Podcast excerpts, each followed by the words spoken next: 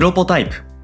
この番組は音声編集システムへの100の新機能リリースまでの過程をお届けする開発連動型ポッドキャストになるはずだった番組ですが、なぜか開発は一つも進みません。気がつけば、プロトタイプ開発を得意とするドットの実験レポート的トークに、今日も進捗は順調です。さあ、今日も撮っていきましょう。今日のテーマは、ドット7期目スタートです。浅井さん、今日もはいよろしくお願いします。よろしくお願いします。最近はね、収録がだいたい2ヶ月に一遍って感じなので、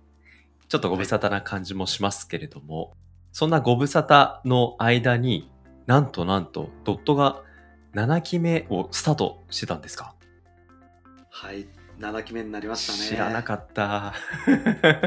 いやー、僕もそういえば7期目だっていう。いやいやいやいや、まあ、立ち上げた本人ですからね。まあ、感慨深かったと。とはいえ、まあ、まだ7期目かって思うところとか、いや、もう7期目かって思うところ、いろんなね、捉え方ありそうですね。そうですね。ただやっぱりあの、なんとなく、創業メンバはいーの清水とうん、創業時の話をまあたまにするときに、はい。い、やー変わったねっていうような話はよくしますね、最近。おーどんなお話されてたんですか？今あ、ちょうどですね、この収録日の翌日に一人新しいメンバーがいるんですけど、おめでとうございます。その人とあと、う年明けにもう一人入ることが決定していて、はいでそれで合計20人になるんおですね。なんか一つ区切りの数字な感じがしますね。うん。そうですね、まああの、新しいメンバーが入る前に誰もやらなければなんですけど、で、そうなってくると、やっぱりあの採用したメンバー、中途のメンバーも多いので、というか、まあ、中途のメンバーばっかりなんですけど、あの仕事を自分で回せるとか、ディレクターとか、リーダークラスの人たちって、今までその開発しきってたのが、例えば清水とか、もう一人の役員の中園だっていうふうにすると、そこが別に入らなくても全然回るチームが組めるようになってきてる。ってなるとあの創業時ではありえなかった、この案件俺よく知らないんだよねって話を清水がするっていうのが今まで出てきたんはですよ。清水さんが把握していないプロジェクトというのは存在してなかった。今まで、まあ、気がつけばもう6期目ぐらいからそういうのはうん。ちらほらあったんですけど、あえてそれを別に意識はしてなかったんですね。それちょっと自分ごとに置き換えると、うちの会社もポッドキャストの企画から入って制作をまあ半年とか1年とかやらせてもらうこと多いんですけど、創業者の僕がよく企画わからないっていう、そういう番組ができ始める頃は、いや、ちょっと僕らはもうちょっと先な感じですけど、うん、でもそういうフェーズにいよいよ入ってきた今日この頃って感じなんですかそうね。なんですよね。あのそのきっかけっていうのが、まああのこういう案件の話があってさ、はいとかあの案件でなんかこんなこと言ってたんだよねお客さんみたいな、まああのお客さんとはつながってたり僕はするので、はい僕はもうあの開発の方は見てないんでそもそうも、ん。ただお客さんからなんかあの褒められたんだはい。ねとかっていうのを雑談的に清水と話した時に、うあれ？なんだっけそれ なるほど。なるほど。でその時に2人とも笑ったんですけど、い、やこれ幸せなことだねと、うんうんうん。いやもう清水さんなしで回るやつがどんどん増えてきてるし、とうんうん。なんかそういうねあのチームが強化されたっていうのは、要するに会社が強化された、うん。でいろんななんて言うんでしょう。リーダークラスとかって言っちゃうとなんか偉そうなんですけど、まあやっぱりリーダー的な立ち位置ってある程度の経験とか必要なので、はそういうところを任せられるメンバーも増えてきたっていうのは会社うん。のなんか底力が、いいですどんね。いやー、嬉しいんだろうなと思うのは、ただ、はい、清水さんがいなくて回るっていうことじゃなくて、うん。いないかつお客さんに褒められた。そうなんで。すよ。そこが一つポイントですよね。うん。最初の頃の僕らに感じていた、お客さんが感じていたドットらしさっていうのって、今のお客さんに聞いたら結構違うんだろうなっていう。なるほどな。浅井さんから見て、まあ、かつてのドットって、まあ、これまでのね、このプロポタイプの、えー番組の中でもドットらしさみたいなことを話す節々から感じるところあるんだろうなと思うんですけど、そうでない今のお客さんから見たドットらしさとの違いどんなところが、うんうんまあ変化とか出てきてそうな感じだったりしますか、しっかりした印象を持ってくれるお客さんって増えまししたっね。かり。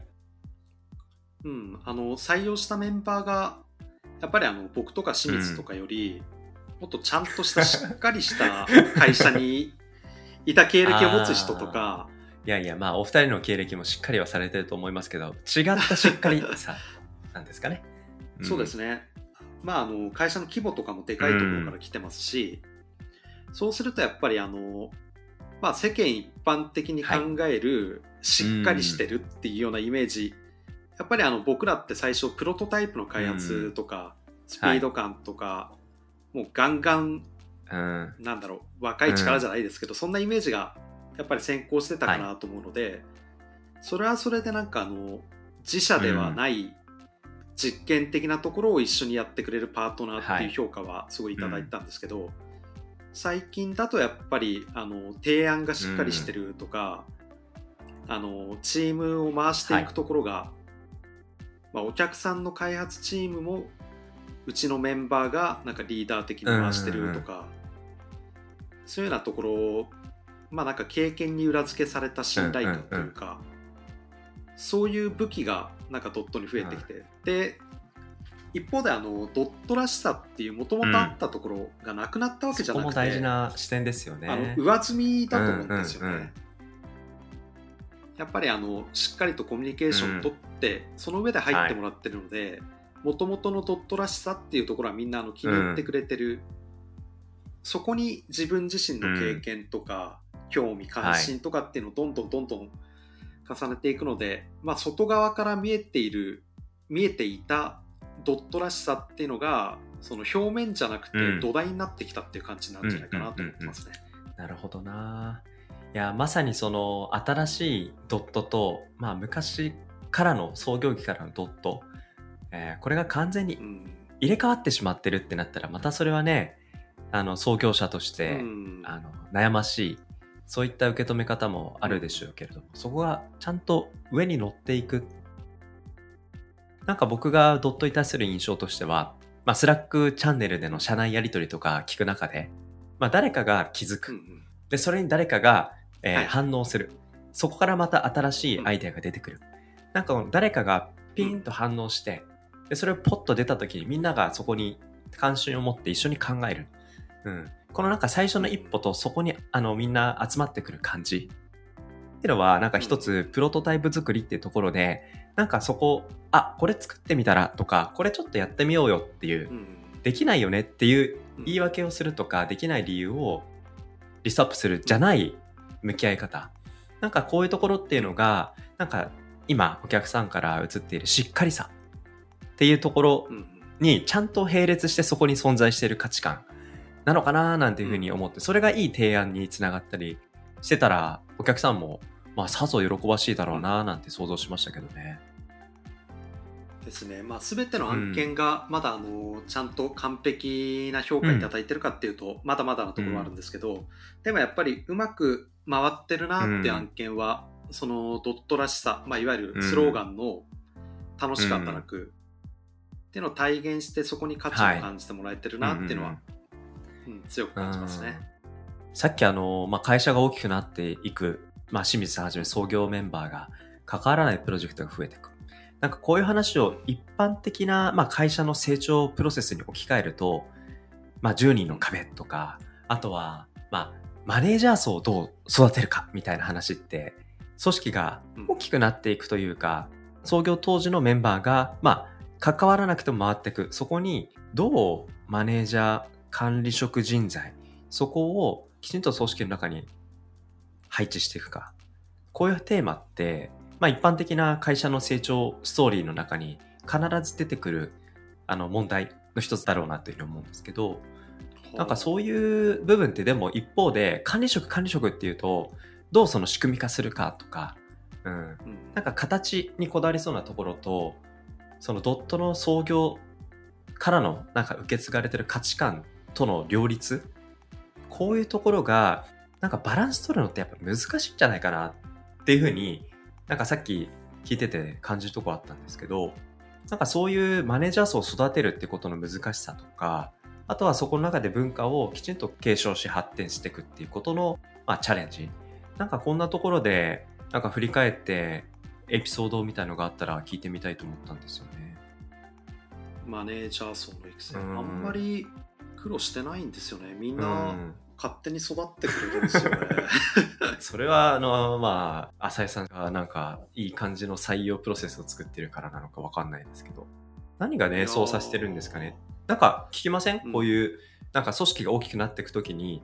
はい。うん、マネージャーが取れないみたいな。マネージャーが育たないとか、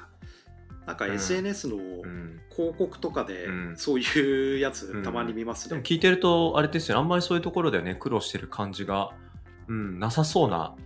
感じなのかなって、うん。浅井さんの今のリアクションから感じますけどね。そうですね。人はうん。まあ常にあの、まあうん。幸いというかありがたいことにいろんなお仕事いただいてて、うん。人は欲しいなっていうのはずっと言ってるところなんですけど、はい、まあとはいえ誰でもいいってわけでもないし、うん。まあやっぱりあの根底にあるのは楽しく働くっていうところなので、うん。なんかマネージャークラスが必要っていうのも、まあ、この人と一緒に働きたいよねっていう人をどんどん増やしていってその時に多分、うん。まあ、あのなんとなくこういう、まあ、例えばマネージャークラスだとか、うん。マネージャー層、うん、が欲しいとかっていうのはなんとなく思って人を探しているのかもしれないんですがうーんそうですね。あんまりうん。ダメなんでしょうね。こういう回答。いやそんな考えてないし。でも今話聞いてて思ったのがじゃあ世の中の一般の会社さんがマネージャー層に求めることって何なのかなと思うともしかしたら、まあ、数ある職能の中の一つにやっぱ人を教育するとか一緒組織チームでみんなで一緒に成長する、うん。そういう循環を作って生み出していける人、うん、うんうん。もしかしたらマネージャーってくくると結構幅が広い。だけど、まあ10人から20人っていうこの規模の変化の中において大事なのって、まあみんなで成長するために自分がチームとどう関われるか。だとすれば、まあ僕が勝手に思い描いているドットの中の